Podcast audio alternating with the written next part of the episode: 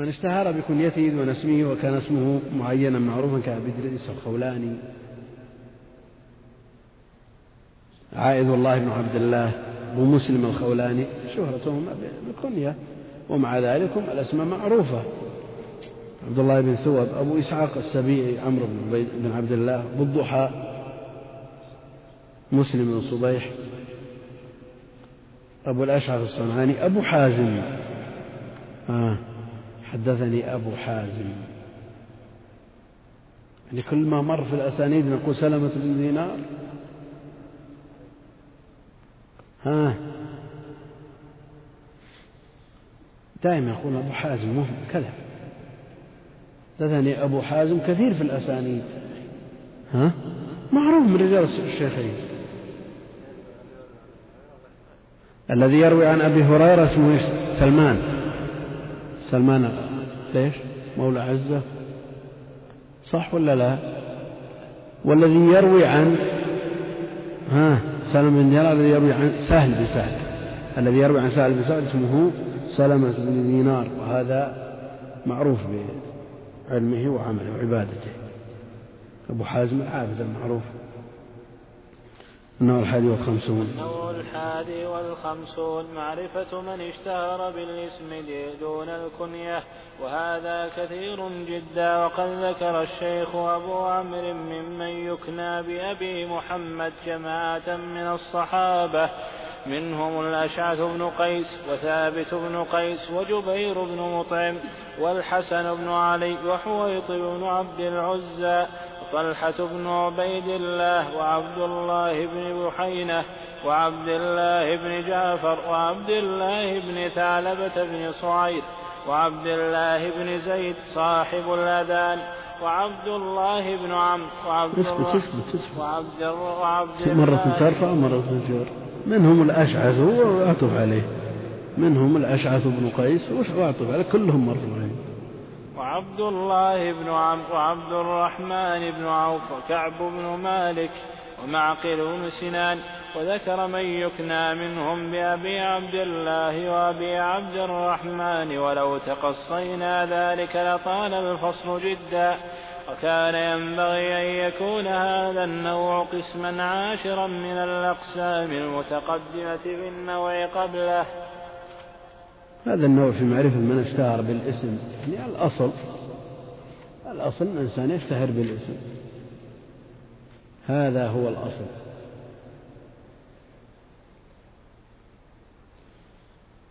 وهذا كثير جدا. لماذا؟ لأنه الأصل. فإذا اشتهر الإنسان بالاسم قل من يعرف الكنية إلا من يعتني بالشخص. مثل ما ذكرنا عن قتادة كنيته. ها تونا قايلين ما أعطينا قايلين قتادة بن دعامة السدوسي أبو الخطاب نعم أبو الخطاب. قد ذكر أبو عمرو مما يكنى بأبي محمد جماعة من الصحابة مشعل بن قيس. إذا ذكر ذكرت الكنية ثم ذكر تحتها كل من يكنى بهذه الكنية سهل حفظها مع أن ضبط الرجال وحفظهم من الصعوبة بمكان ليس بالأمر السهل. يعني أسماء الأعلام إلا مع المران والمدة الطويلة ولعل من أقصر ما يسهل حفظ الأعلام وضبطهم قراءة الشروح شروح كتب الحديث التي تعتني بضبط الرواة التراجم لهم وذكر أخبارهم. وتعتني بالتكرار.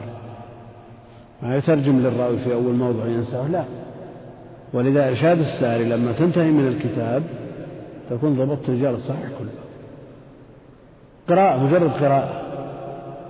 مجرد قراءة إمرار في إرشاد الساري تضبط رجال البخاري كله. لأنه يكرر الاسم واللقب والكنية ويضبطه في كل موضع.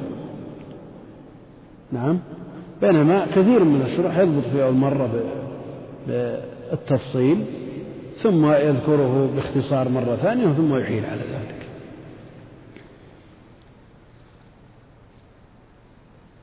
يقول وتقصينا ذلك لطال الفصل جدا. يندر أن يوجد شخص ما له كنية عرف باسمه ولا والأصل أن يعرف الإنسان باسمه. نعم. وينذر أن لا توجد له كنية فيعتنى بذلك.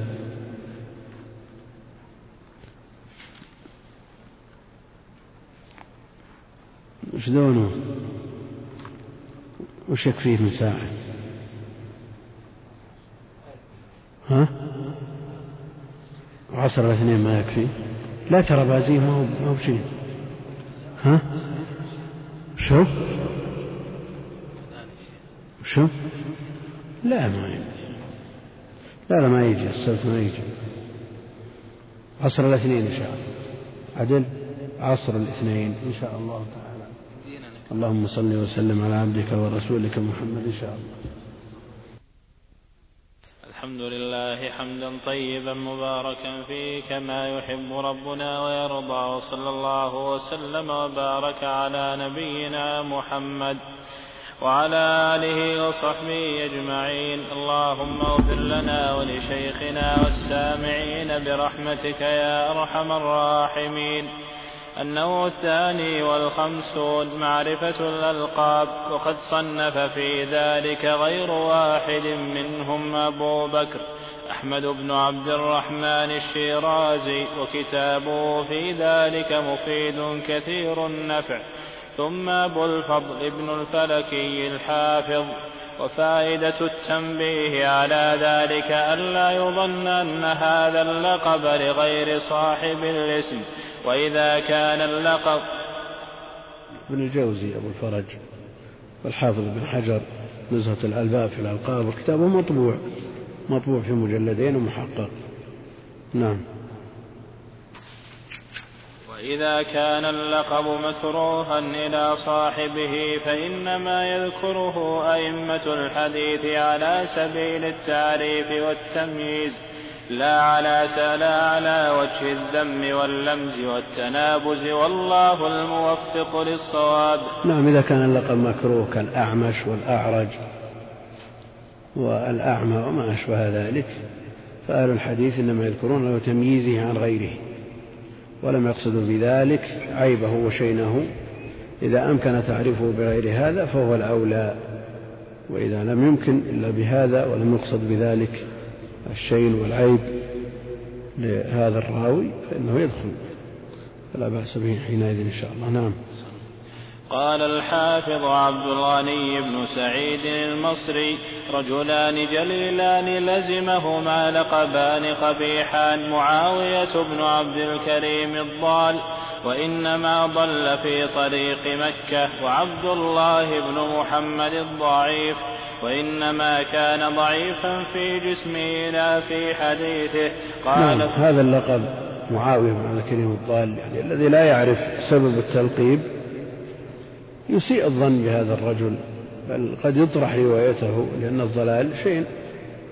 أقول الضلال قدح في الراوي نسأل الله العافية بقدح شديد صفة اليهود من اهتدى بهديهم ضلال.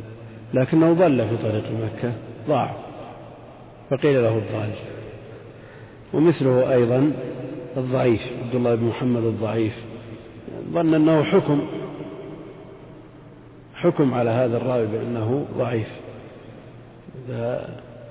ينبغي أن يقرن اسمه بدرجته. فإذا قيل عبد الله بن محمد الضعيف من أجل التعريف قيل وهو ثقة. نعم. كما قال البخاري ومسلم وغيرهم في أبي الحجاج الشاعر. عن أبي الحجاج الشاعر وهو ثقة. نعم وهو ثقة لأن كونه شاعر أو وصفه بالشعر يدل على أنه ممن يقول ما لا يفعل. نعم أنه يتزيد ويقول ما لا, ما لا واقع له ولا حقيقة له فأردف بما يدل على ثقته وضبطه وإتقانه. نعم. قال ابن الصلاح وثالث وهو عارم أبو النعمان محمد بن الفضل السدوسي وكان عبدا صالحا بعيدا من العرامة والعالم الشرير المفسد. غندر. نعم هذا لقب لقب لكنه لقب سيء. ركب على هذا العبد الصالح أبو النعمان محمد بن الفضل من شيوخ البخاري. وأحيانا يقول الإمام البخاري حدثنا عارم بن الفضل بلقبه وأحيانا يقول حدثنا أبو النعمان وأحيانا يسميه باسم محمد بن الفضل. نعم. غندر لقب لمحمد بن جعفر البصري الراوي عن شعبة ولمحمد بن جعفر الرازي روى عن أبي الرازي ولمحمد بن جعفر البغدادي الحافظ الجوال شيخ الحافظ أبي نعيم الأصبهاني وغيره ولمحمد بن جعفر بن دران البغدادي روى عن أبي خليفة الجمحي ولغيرهم.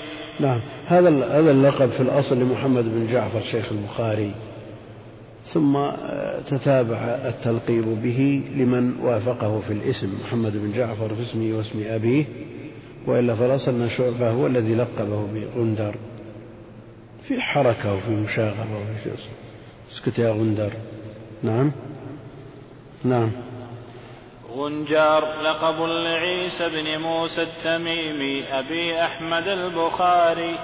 وذلك لحمرة لحمرة وجنتيه روى عن مالك والثوري وغيرهما وغنجار آخر متأخر وهو أبو عبد الله محمد بن أحمد البخاري الحافظ صاحب تاريخ بخارى توفي سنة ثنتي عشرة وأربعمائة نعم قد يشترك في اللقب أكثر من واحد لاشتراكهم في الوصف فإن كان. لأمر خلقي كحمرة الوجنتين لا يلزم فيه اتفاق الاسم. فإذا وجد هذا الوصف سمي به أو لقب به. وقد لا يشتركان في الوصف وإنما يشتركان في الاسم كما تقدم. نعم. صاعقة لقب محمد لقب به محمد بن عبد الرحيم شيخ البخاري لقوة حفظه وحسن مذاكرته. نعم صاعقة. عدل حافظ ضابط من شيوخ البخاري في صحيحه شيوخ من شيوخ الأئمة لقوة حفظه وحسن مذاكرته وحسن أدائه وانتقائه الألفاظ سمي صاعقة نعم. شباب هو خليفة بن خياط المؤرخ زنيج محمد بن عمرو الرازي شيخ مسلم. رستة عبد الرحمن بن عمر سنيد هو الحسين بن داود المفسر بندار محمد بن بشار شيخ الجماعة لأنه كان بندار الحديث. قيصر. لأنه مكثر من الرواية. محمد بن بشار. مكثر من الرواية وبندار المكثر من الشيء.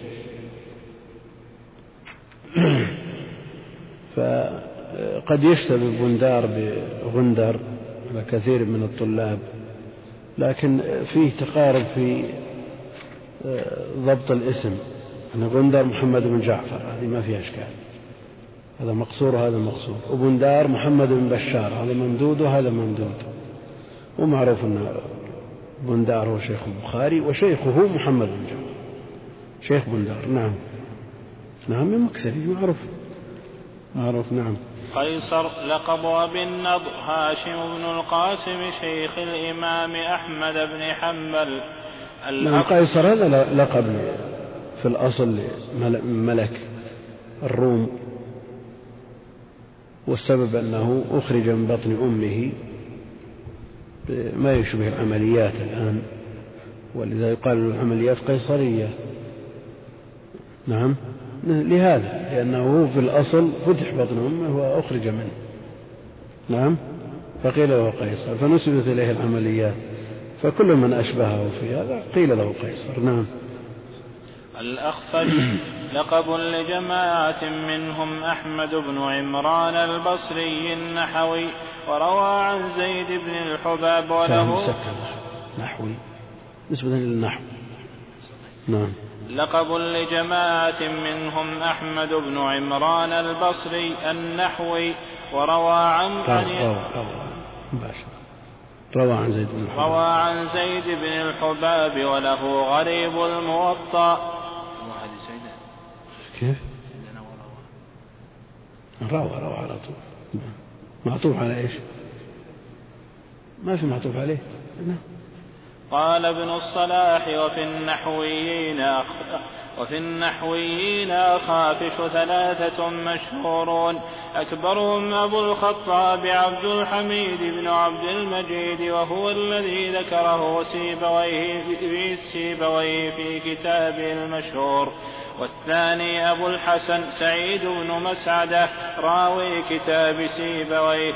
عنه والثالث أبو الحسن علي بن سليمان تلميذ أبوي العباس أحمد بن يحيى ثعلب ومحمد بن يزيد المبرد. نعم الأخافش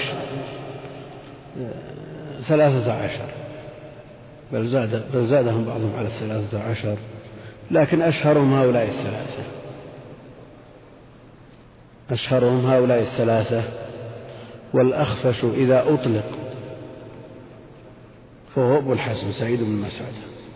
إذا أطلق قال الأخفش ذكر الأخفش مذهب الأخفش بهذا يقول الأخفش سعيد بن مسعد إذا أطلق. وإذا أريد غيره قيد.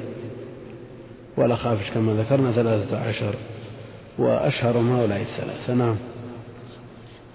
مربع لقب لمحمد بن إبراهيم الحافظ البغدادي. جزرة صالح بن محمد الحافظ المربع بصيغة وزن المفعول أو اسم الفاعل.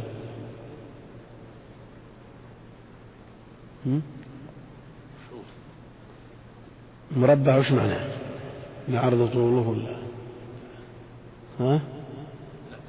أو تقول مربع. ها؟ إيش معنى مربع؟ ترى حول بعض مربع ومربع كلهم واحد ها؟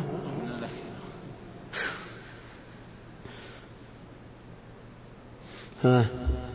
هذا أقرب شيء شيخ على كل حال سواء قلته باسم المفعول أو اسم الفاعل ما يختلف اللفظ مربع ولا مربع كلهم تدل على أنه سمين نعم هذا اللي يظهر من اللفظ نعم.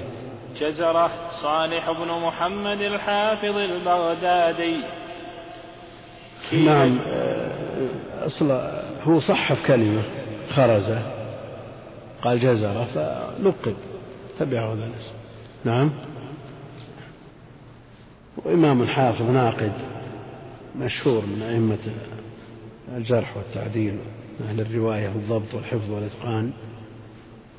فلقب لأنه صحف هذه الكلمة. لكن لو رأيت شخصا لونه يقرب من لون الجزر وهذا يوجد يوجد. وقيل له جزار عشان اليوم. نعم. فالتلقيب لأدنى سبب. نعم. كيلجة محمد بن صالح الحافظ البغدادي أيضا ما غمه علي بن كلهم بغادي نعم. علي بن عبد الصمد البغدادي الحافظ ويقال علان علان ما غمه فيجمع له بين لقبين. عبيد العجل لقب أبي عبد الله الحسين بن محمد بن حاتم البغدادي الحافظ أيضا. قال ابن الصلاح وهؤلاء الخمسة البغداديون الحفاظ كلهم من تلامذة يحيى بن معين وهو الذي لقبهم بذلك سجادة الحسن بن حماد من أصحاب وكيع والحسين بن أحمد شيخ بن عدي. عبدان لقب جماعة فمنهم عبد الله بن عثمان شيخ البخاري فهؤلاء ممن ذكره الشيخ أبو عمرو واستقصاء ذلك يطول جدا والله أعلم. نعم. لو جاء في سند عند الإمام البخاري مثلا حدثنا عبدان وبحثت عن اسمه لن تقف عليه. وأنت لا تعرف أنه لقب. لا تعرف أنه لقب بحثت عنه في الأسماء لا تقف عليه. يقول لو بحثت عنه بهذا اللفظ في الأسماء لن تجد ولهذا معرفة الألقاب مهمة. عبدان يسمى به.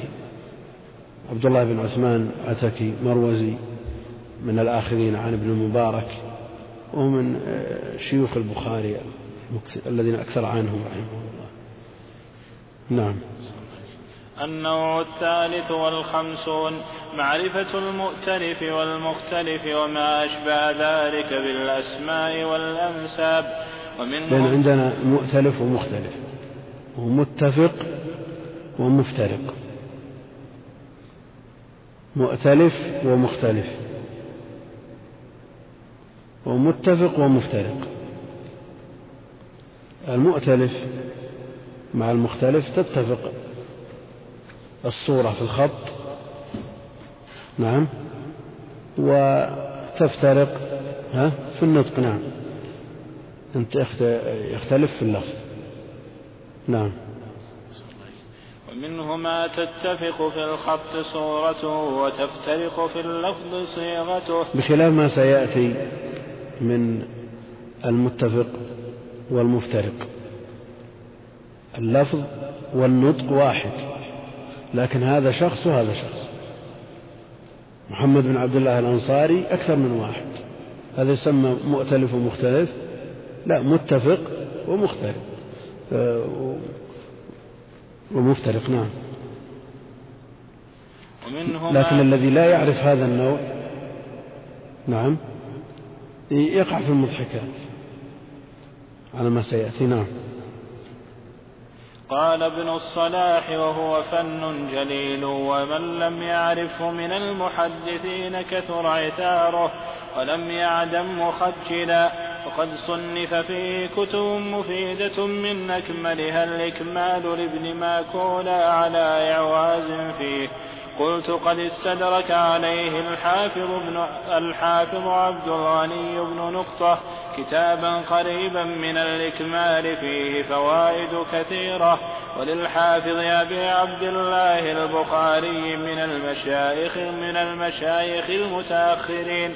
كتاب مفيد أيضا في هذا الباب ومن أمثلة ذلك مما يفيد في هذا الباب كتاب حفظ الذهبي رحمه الله المشتبه والحافظ بن حجر تبصير المنتبه. كلاهما مطبوع. نعم.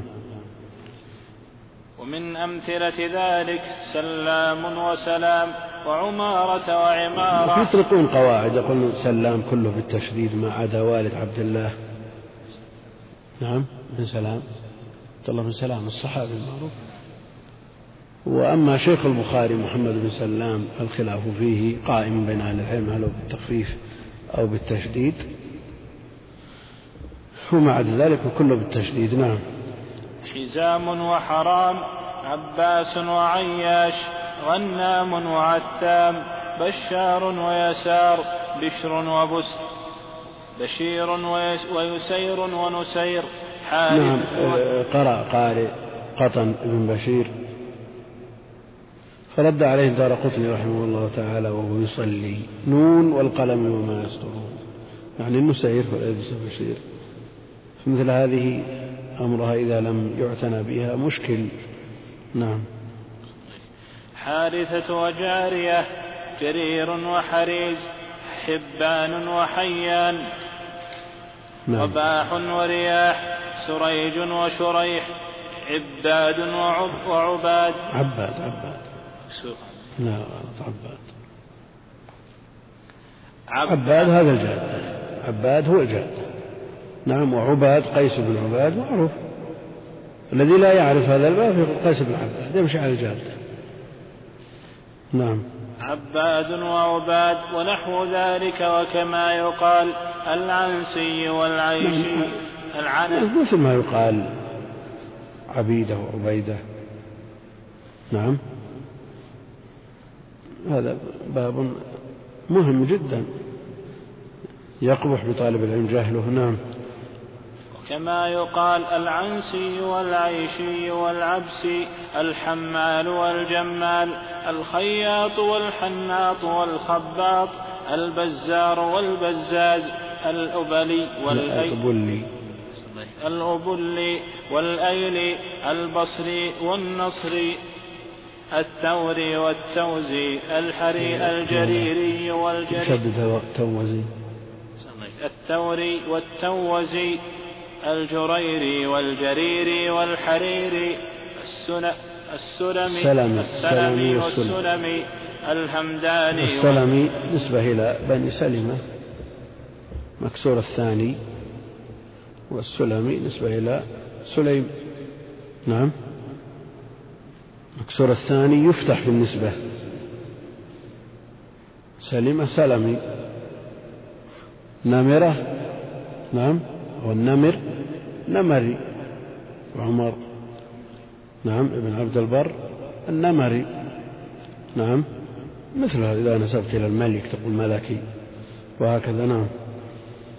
الهمداني والهمذاني وما أشبه ذلك وهو كثير وهذا إنما يضبط بالحفظ محررا في مواضعه والله تعالى المعين الميسر وبه المستعان. النوع الرابع والخمسون معرفة المتفق والمفترق من الأسماء والأنساب. نعم. هذا هذا النوع يختلف عن النوع السابق. عرفنا أن النوع السابق في اللفظ نفسه. نعم. وهذا في من سمي به هذا اللفظ. هناك اتفق الصورة في الخط. وإن كان لم يكن هناك اختلاف لابد من وإن كان هناك في اختلاف لابد إما في النقط أو في الشكل لكن اللفظ يختلف. وهنا اللفظ واحد. لكن المسمى به مختلف. وقد يركب من النوعين نوع ثالث. نعم. يركب من النوعين نوع ثالث. تكون الصورة واحدة لكن هذا ما سيأتي. نعم.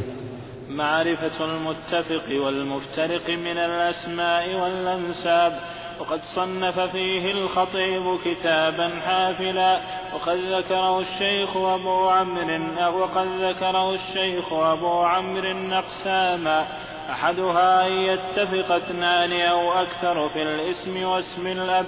مثاله الخليل بن أحمد ستة أحدهم ستة كلهم يسمى الخليل بن أحمد. على خلاف في بعضهم هل هو أحمد أو محمد. أبوه؟ نعم.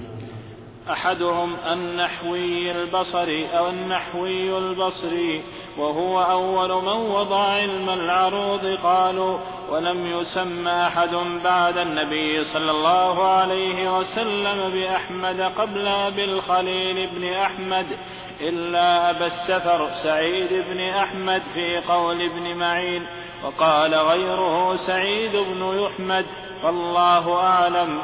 الثاني أبو بشر المزني. اسمه اسمه الخليل بن أحمد.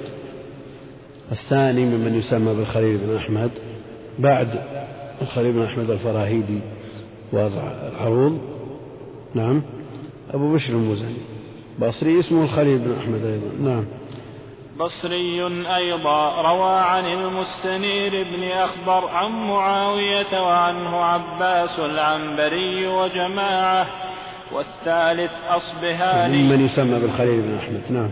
روى عن روح بن روى عن روح روى عن روح بن عبادة. روح بن روح بن عبادة وغيره والرابع أبو سعيد. كان الحافظ العراقي رحمه الله تعالى رجح أن اسمه خليل بن محمد في تقييد والإيضاح على ابن الصلاح المرجح عنده أن الخليل بن محمد نعم. والرابع أبو سعيد. يعني الرابع ممن سمي بالخليل بن أحمد أبو سعيد السجزي نعم. والرابع أبو سعيد السدسي القاضي الفقيه الحنفي المشهور بخرسان روى عنه ابن خزيمة وطبقة وطب روى عن ابن خزيمة وطبقته الخامس. أبو سعيد نعم. عن ابن خزيمة وطبقته. نعم. روى عن ابن خزيمة وطبقته. الخامس أبو سعيد البستي القاضي حدث عن الذي قبله وروى عنه البيهقي. الخامس والسادس من يسمى الخليل بن أحمد. نعم. نعم. السادس أبو سعيد البستي أيضا شافعي أخذ عن الشيخ أبي حامد الإسرائيلي ودخل بلاد الأندلس. القسم الثاني أحمد بن جعفر بن حمدان. بهذا التركيب أحمد بن جعفر بن حمدان. واحد ولا اثنين ولا ثلاثة أربعة. كلهم منهم يسمى أحمد بن جعفر بن حمدان. نعم. أربعة القطيع والبصري والدينوري دينوري الدينوري الدينوري والدينوري والطرسوسي. محمد بن يعقوب بن يوسف اثنان من نيسابور شافعيان أبو العباس الأصم وأبو عبد الله بن الأخرم. الثالث من شيوخ الحاكم في المستدرك. كثير ما يقول حدثنا محمد بن يعقوب. نعم. نعم. دينوري نوري نوري الدينوري.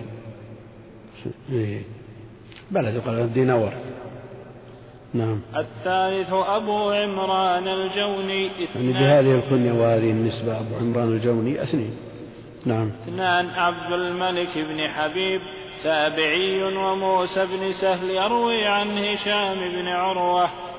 أبو بكر بن عياش ثلاثة القارئ المشهور والسلمي الباج والسلمي الباجدائي جدائي.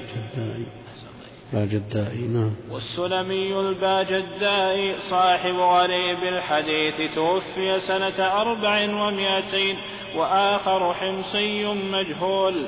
الرابع صالح بن أبي صالح أربعة. الخامس محمد بن عبد الله الأنصاري اثنان أحدهما المشهور صاحب الجزء وهو شيخ البخاري والآخر ضعيف يكنى بأبي سلمة وهذا باب واسع كثير الشعب يتحرر بالعمل والكشف عن الشيء في أوقاته. نعم. يبدأ من الموافقة في الاسم الأول إذا أهمل وهذا حدث ولا حرج فيه. يعني حينما يقول حدثنا محمد حدثنا سعيد حدثنا هذا يتفق فيه خلائق. ثم تضيق الدائرة إذا اتفق الاسم مع اسم الأب فلان بن فلان يشترك فيه مجموعة. نعم. لكنهم أقل من الاشتراك في إهمال الاسم الأول فقط. ثم إذا صار الاسم ثلاثيا قل الاشتراك. مع أنه موجود. ثم إذا صار رباعيا قل أيضا. والاشتراك في خمسة أسماء نادر جدا وقد يوجد. نعم قد يوجد لكنه نادر جدا. نعم. النوع الخامس والخمسون نوع يتركب من النوعين قبله. النوعين. نوع يتركب من النوعين قبله. وللخطيب البغدادي فيه كتابه الذي وسمه بتلخيص المتشابه في الرسم مثاله موسى بن علي بفتح العين جماعة وموسى بن علي بضمها مصري يروي عن التابعين ومنه المخرمي والمخرمي ومنه ثور بن يزيد الحمصي وثور بن زيد الديلي الحجازي وأبو عمرو نعم الشيخ التوافق في الاسم واسم الأب آه، مع اختلاف يسير كما في آه، المؤتلف والمختلف. ففيه اشتراك من النوعين. فهو مؤتلف ومختلف من جهة إيش؟ عدم التطابق في اللفظ. نعم. وهو متفق ومفترق باعتبار أن هذا يطلق على شخص ولكن يطلق على شخص آخر. نعم. وأبو عمرو الشيباني النحوي إسحاق بن مرار. إسحاق بن مرار. هذا اسمه. وجاءت تسميته في مقدمة التهذيب للأزهري مراد. نعم. بدل الراء بدل الراء دال. ولا يظهر أن هذا تصحيف. هكذا وضعه الأزهري نفسه. والأزهري معروف متقدم. توفي سنة كم؟ القرن الرابع. تقدم سنة ثلاثمائة واثنين وثمانين تقريبا. نعم. شلون ضبط؟ ما ضبط بالحروف لكن ها؟ ما يحتمل تصحيح. لماذا؟ لأن القفطي ذكر أن العلماء انتقدوه في في تسميتهم. إيه؟ لو القصد بس الاسم. القفطي في إنباه الرواة قال إن الأزهري صحف والد أبي عمرو الشيخ نعم إيه؟ عمرو بن زرارة النيسابوري شيخ مسلم وعمرو بن زرارة الحدثي وين؟ ما تدري ما تدري أسهل من مرار.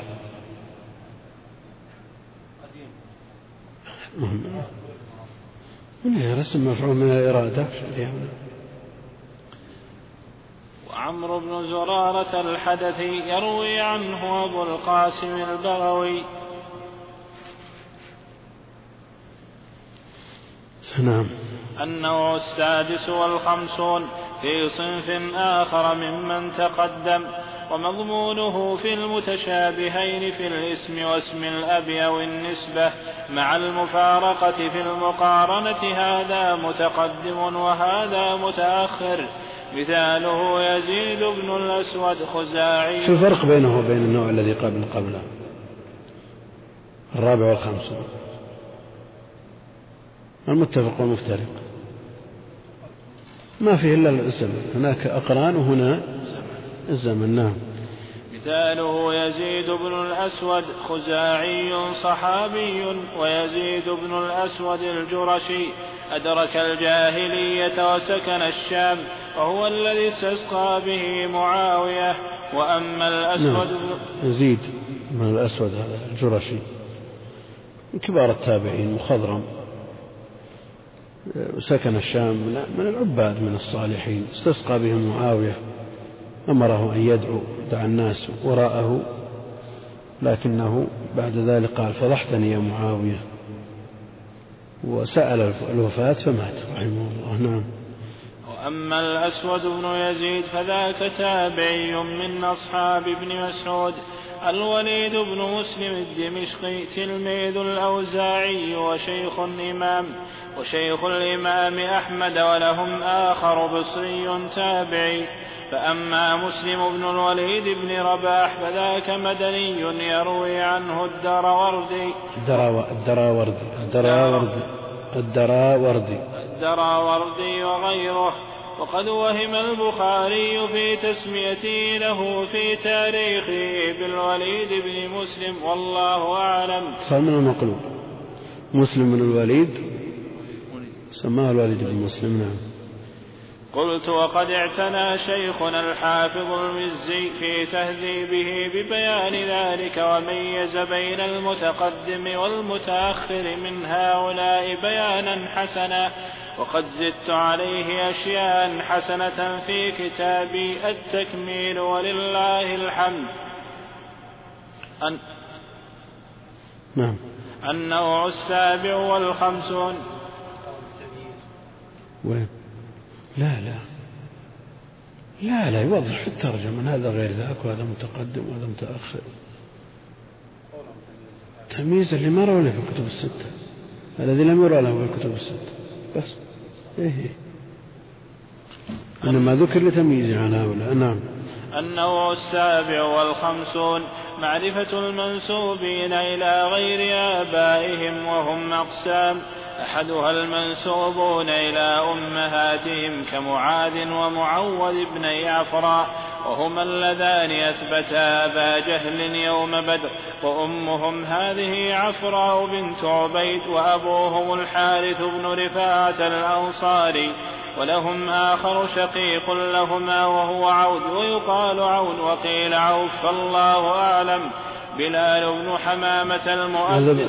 عوف أو عون أو عوذ على الخلاف في اسمه هذا بعد ما رجعت إلى أبيه تقدم فيه تزوجت من باب الأخوة والأخوات نعم. أي نعم. بلال بن حمامة المؤذن أبوه رب أبوه رباح ابن أم, أم حمامة. وهؤلاء أمهم عفراء نعم.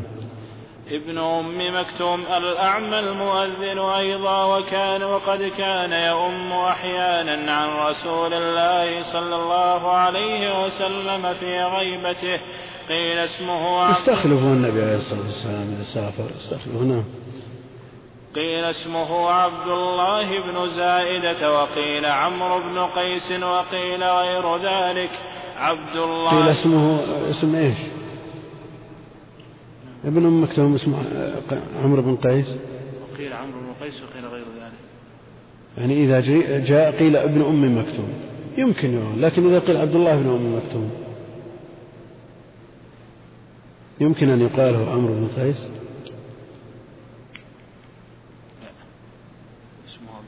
أو باعتباره اشتهر باسم بنسبته إلى أمه واختلف في اسمه. على ما تقدم نعم. عبد الله بن اللتبية وقيل ابن الأتبية صحابي سهيل بن بيضاء وأخواه من وأخواه منها سهل وصفوان واسم بيضاء دعد واسم أبيهم وهب. شرحبيل بن حسنة أحد أمراء الصحابة على الشام هي أمه وأبوه عبد الله بن المطاع الكندي. عبد الله بن بحينة وهي أمه وأبوه مالك بن القش بن القش الأسدي. سعد راوي حديث سجود السهو لما ترك النبي عليه الصلاة والسلام في الصحيحين التشهد الأول. عبد الله بن بحينة عرف بأمه وإلا عبد الله بن مالك. نعم. نعم. سعد بن أبي سعد بن حتبة وهي حبتة حبتة. سعد بن حبتة وهي أمه وأبوه بجير, وأبوه بجير بن معاوية ومن التابعين فمن بعدهم محمد بن الحنفية واسمها خولة وأبوه أمير المؤمنين علي بن أبي طالب رضي الله عنه نسب إلى أمه التمييز بينه وبين إخوانه الذين هم من فاطمة رضي الله عنها. نعم. إسماعيل بن علية هي أمه وأبوه إبراهيم وهو أحد أئمة الحديث والفقه والفقه ومن كبار الصالحين. قلت فأما ابن علية الذي يعزو إليه كثير من الفقهاء فهو إبراهيم بن إسماعيل هذا وقد كان مبتدعا يقول بخلق القرآن. المؤلف رحمه الله مشى على أنهما اثنان هم في الحقيقة واحد. هو المحدث الفقيه من كبار الصالحين وحصلت منه هذه الهفوة والزلة وتاب منها رحمه الله. نعم. هراسة الإمام أحمد رحمه الله يقول الذي يقال له ابن علي الذي يقال له ابن علي لأنه يكره نسبته إلى أمه نعم ابن ابن هرا نعم. ابن. هراسة نعم. لحظة نعم لكن لو قيل الذي يقال له كما قال الإمام أحمد لأنه ما يعرف إلا يعرف إلا يستوي نعم ابن هراسة هو أبو إسحاق هو أبو إسحاق إبراهيم بن هراسة. قال الحافظ عبد الغني بن سعيد المصري هي أمه واسم أبيه سلمة. ومن هؤلاء من قد ينسب إلى جدته كيعلى بن منية. قال الزبير بن بكار هي أم أبيه أمية. وبشير بن الخصاصية هي اسم اسم اسم أبيه معبد والخصاصية اسم, اسم أبيه. اسم أبيه معبد والخصاصية أم أم جده الثالث. قال الشيخ أبو عمرو ومن أحدث ذلك عهدا شيخنا أحمد بن أبو أحمد. أبو أحمد عبد الوهاب بن علي البغدادي يعرف بابن سكينة وهي أم أبيه قلت وكذلك شيخنا العلامة أبو العباس بن تيمية وهي أم أحد أجداده الأبعدين وهو أحمد بن عبد الحليم بن عبد السلام بن أبي القاسم بن محمد بن تيمية الحراني قدس الله روحه. ومنهم من ينسب إلى جده كما قال النبي صلى الله عليه وسلم يوم حنين. العين وهو راكب على البغلة يركضها إلى نحر العدو وهو ينوه باسمه يقول أنا النبي لا كذب أنا ابن عبد المطلب. وهو رسول الله صلى الله عليه وسلم محمد بن عبد الله بن عبد المطلب. ابني ابني. هو رسول الله محمد بن عبد الله بن عبد المطلب وكبي عبيدة بن الجراح وهو عامر بن عبد الله بن الجراح الفهري أحد العشرة وأول من لقب بأمير الأمراء بالشام وكانت ولايته بعد خالد بن الوليد رضي الله عنهما. خير. نعم. مجمع بن جارية هو مجمع بن يزيد بن جارية ابن جريج هو عبد الملك بن عبد العزيز بن جريج أبي ذئب محمد بن عبد الرحمن بن ذئب أحمد بن حنبل هو أحمد بن محمد بن حنبل الشيباني أحد الأئمة الأربعة أحد الأئمة. أبو بكر بن أبي شيبة هو عبد الله بن محمد بن أبي شيبة إبراهيم بن عثمان العبسي صاحب المصنف. وكذا أخواه عثمان الحافظ والقاسم أبو سعيد بن يونس صاحب تاريخ مصر وعبد الرحمن بن أحمد بن يونس بن عبد الأعلى الصدفي وممن نسب إلى غير أبيه المقداد بن الأسود وهو المقداد بن عمرو بن ثعلبة الكندي البهراني والأسود هو ابن عبد يغوث الزهري وكان زوج أمه وهو وكان زوج أمه وهو ربيبه فتبناه فنسب إليه. الحسن بن دينار هو الحسن بن واصل ودينار زوج أمه. وقال ابن أبي حاتم الحسن بن دينار بن واصل. نعم النسبة إلى غير الأب كثيرة أما إلى الجد فكثيرة وسائغة.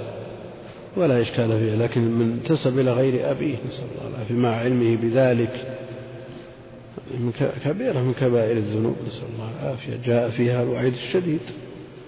انتسب إلى غير أبيه وانتسب إلى غير مواليه.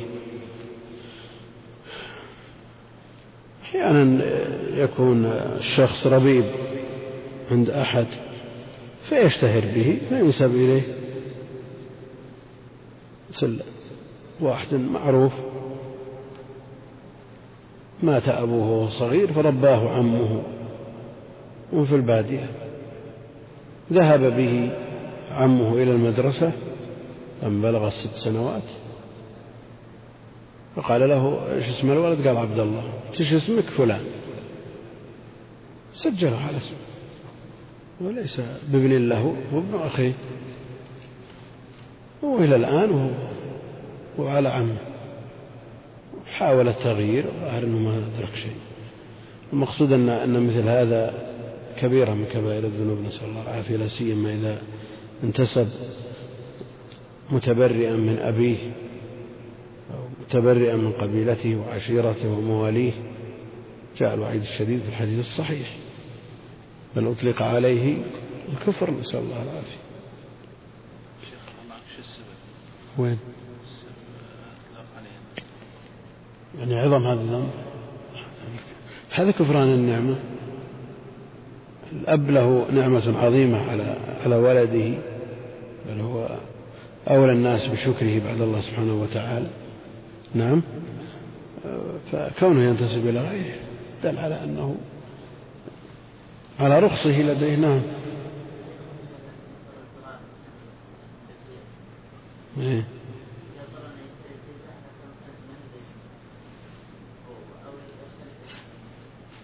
على كل حال المحرم المحرم ما يرتكب بأدنى سبب لا يحبه إلا ضرورة.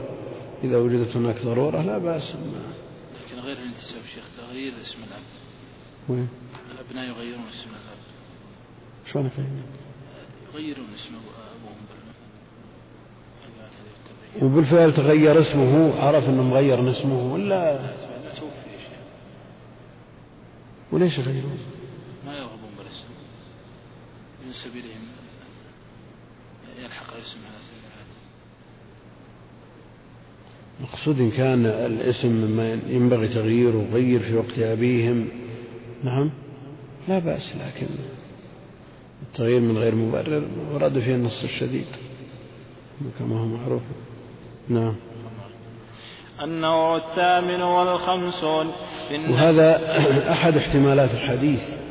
أن التغيير أن النسبة في الاسم فقط لكن أعظم منه لو أنكر أن زيدا من الناس أبوه الحقيقي وقال أن قال إن أباه الحقيقي فلان وهو يعلم ذلك هذا يدخل دخولا أوليا في النص. والأول النسبة في الاسم فقط مع اعترافه واعتقاده أن أبو فلان وأنه ولد رشدة لفلان من فلان وانتسب إلى غير أبيه في الظاهر. يتناوله النص لكنه أخف ممن نسأل الله العافية. يقول لا ليس بأب له. نسأل الله العافية. نعم. في النسب التي على خلاف ظاهرها وذلك كابي مسعود عقبة بن عمرو البدري زعم البخاري أنه ممن شهد بدرا وخالفه الجمهور فقالوا إنما سكن بدرا فنسب إليها. البخاري ذكره في الصحيح ممن شهد بدر. والجمهور على خلاف قوله سكن بدرا فنسب إليها. نعم.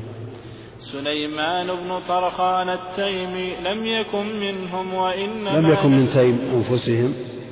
نزل فيهم فنسب إليهم. نعم. وإنما نزل فيهم فنسب إليهم وقد كان من موالي بني مرة أبو خالد الدالاني بطن من همدان نزل فيهم أيضا وإنما كان من موالي بني أسد. إبراهيم بن يزيد الخوزي إنما نزل شعب الخوز بمكة. عبد الملك بن أبي سليمان العرز عبد, عبد الملك بن أبي سليمان العرزمي وهو من وهم بطن من فزارة. نزل في جب جبانتهم. نزل في جبانتهم بالكوفة. جبانة؟ مصلى الجنائز جبانة ما يتعلق بالجنائز المصلى ومقبرة كله يقال له جبانة. محمد بن سنان العوقي بطن من عبد القيس. عوقي عوقي محمد بن سنان العوقي بطن من عبد بطن من عبد القيس وباهلي لكنه نزل عندهم بالبصرة. أحمد بن يوسف السلمي شيخ مسلم وهو أزدي. لكن ولكنه نسب إلى قبيلة أمه وكذلك حفيده أبو عمرو إسماعيل إسماعيل بن نجيد السلمي وحفيد هذا وحفيد هذا أبو عبد الرحمن السلمي الصوفي ومن ذلك صاحب الطبقات وغيرها نعم.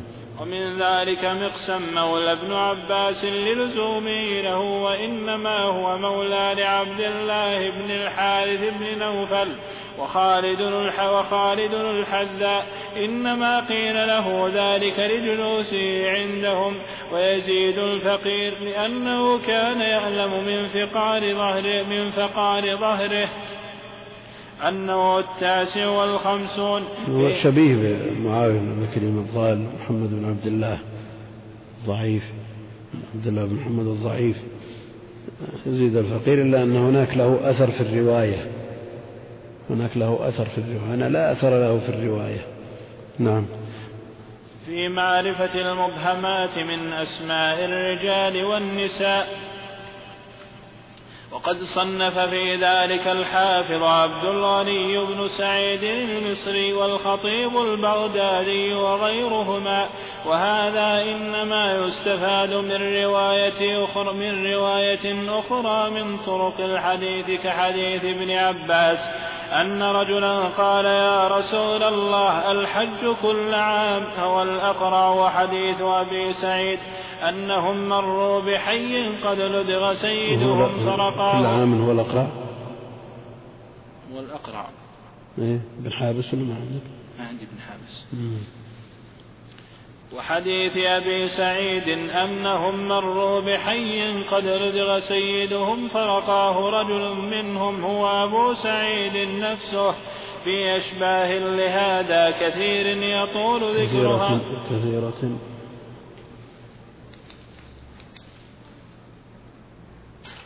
في أشباه لهذا كثيرة يطول ذكرها. وقد اعتنى ابن الأثير في نعم المبهمات. يعني نوع مهم مهم في الوقوف على المبهم لا سيما إذا كان في الإسناد. المبهمات في الأسانيد مهمة جدا. لا يمكن التصحيح والتضعيف ومعرفة درجة الخبر إلا بعد الوصول إلى اسم هذا المبهم ومعرفة حاله. أما الإبهام في المتن فأمره أخف. أمره أخف. وقد يكون الأولى عدم ذكره قد لا يذكر هذا المبهم ولا يعتني به النقلة سترا عليه. نعم المقصود أنه أحيانا قد لا يحتاج إلى ذكره سترا عليه. أما في الإسناد فلا بد من الوصول إلى اسمه. نعم. وقد اعتنى ابن الأثير في أواخر كتابه جامع الأصول بتحريرها واختصر الشيخ محي الدين النووي كتاب الخطيب في ذلك وهو فن الأسماء المبهمة في الأنباء المحكمة للخطيب البغدادي مجلد كبير مطبوع. أيضا النووي له كتاب حافظ عبد الغني بن سعيد أيضا له كتاب الحافظ أبو زرعة ابن الحافظ العراقي له كتاب المستفاد من المتن والإسناد وهو أجمع كتاب في الباب. نعم. ها؟ ابن الحافظ العراقي. نعم. هو فن قليل الجدوى بالنسبة إلى معرفة الحكم من الحديث ولكنه شيء يتحلى به كثير من المحدثين وغيرهم. نعم هو قليل الجدوى بالنسبة لمفهمات المتن. أما بالنسبة لمفهمات الإسناد فأمر لا بد منه. نعم. وأهم ما فيه ما رفع إبهاما ما في إسناد. إبهاما في إبهاما. ما ثانية؟ إيه؟ إبهاما في اسم نعم. وأهم ما فيه ما رفع إبهاما في إسناد كما إذا ورد في سند عن فلان ابن فلان أو عن أبيه أو عمه أو أمه فوردت تسمية هذا المبهم من طريق أخرى فإن فإذا هو ثقة أو ضعيف أو من أو ممن ينظر في أمره فهذا أنفع ما في هذا النوع. هذا أمر لا بد منه. إذا وجد مبهم في السند لا بد من الوقوف على اسمه وعلى حاله. ليتم الحكم عليه. نعم. النوع الموفي ستين معرفة معرفة وفيات الرواة ومواليدهم ومقدار أعمارهم. ليعرف, ليعرف من أدركهم ممن لم يدركهم من كذاب أو مدلس فيتحرر المتصل والمنقطع وغير ذلك. قال نعم معرفة التواريخ من أهم المهمات. كيف تعرف أن هذا الراوي عاصر هذا الراوي ولم يعاصره يمكن لقاؤه ولا يمكن. قد يكون بينهما مدد متطاولة وأنت لا تدري. فالتاريخ أمر لا بد منه. أول من بدأ التاريخ عمر بن الخطاب رضي الله عنه سنة ست عشرة لما جيء له بصك مكتوب فيه دين حلوله في شعبان. حلول الدين في شعبان. شعبان إيش الماضي ولا الجاي؟ نعم. ما هو مشكل؟ مشكل. إذا فأمر بوضع التاريخ وجعل الهجرة هي رأس آه هذا التاريخ وجعل المحرم من رأس السنة. رضي الله عنه. نعم. قال سفيان الثوري لما استعمل الرواة الكذب استعملنا له التأريخ. نعم متى ولد ومتى مات شيخه ثم ذلك يكتشفون يتضحون نعم. وقال حفص بن غياث إذا اتهمتم الشيخ فحاسبوه بالسنين. وقال الحاكم لما قدم علينا محمد بن حاتم الكشي فحدث عن عبد الكشي أو الكسي بالسين المهملة لكن الأكثر على أنه منكش نعم. فحدث عن عبد بن حميد سألته عن مولده فذكر أنه ولد سنة ستين ومائتين فقلت لأصحابنا إنه يزعم أنه سمع منه بعد موته بثلاث عشرة سنة. قال ابن الصلاح شخصان من الصحابة عاش كل منهما ستين سنة في الإسلام ستين سنة في الجاهلية وستين في الإسلام. وهما حكيم بن حزام وحسان بن ثابت رضي الله تعالى عنهما. وحكي عن ابن إسحاق أن حسان بن ثابت ابن المنذر بن حزام عاش كل منهما مائة وعشرين سنة. حزام ولا حزام كذا. هؤلاء الأربعة كل واحد منهم عاش 120 سنة لكن ولد حسان كم عاش؟ ها؟ كيف؟ ما عاش. إنه يأمل آمال أجداده الأربعة كلهم ماتوا 120 أظن ما بلغ ولا النصف. ولا ولا نعم؟ أقل. أي نعم. فالإنسان قد يعتمد على سن أبيه أو سن أمه عمه وكذا يقول نحن من أناس تطول أعمارهم. فيعلق على ذلك الآمال ويتمادى في المخالفات والتفريط. ولا يدري متى يحل به الأجل. والله المستعان. شخص من من المعاصرين. نسأل الله العافية والسلامة. بلغ الستين من العمر. وهو لم يتزوج ولا يصلي. نسأل الله العافية. فذهب إليه قريب له وقال له أنت الآن ستين. حذر الله لامرئ بلغه الستين تزوج تذكر صل تملك بخير. قال لا أبوي كم عمره يوم يموت أبوه يسأل هذا الشخص لأنه من أقاربه. يقول لا عمره 120 خالي كم؟ 115 وعمي ما أدري إيش. المهم كلهم جاوزوا المئة إحنا من ناس أعمارهم طوال ريضين نعم؟ سبحان الله العظيم يقول يكلمه عصر الجمعة. فلما جاءت الجمعة الأخرى بلغه نبأ وفاته. وهو على حاله نسأل الله حسن الخاتمة نسأل الله حسن الخاتمة فلا يعول الإنسان على مثل هذه الأمور. ومن سار نحو الدار ستين حجة فقد حان منه الملتقى وكأن قد وصل. خلاص أكثر من ستين. ثلاثة وستين عمر محمد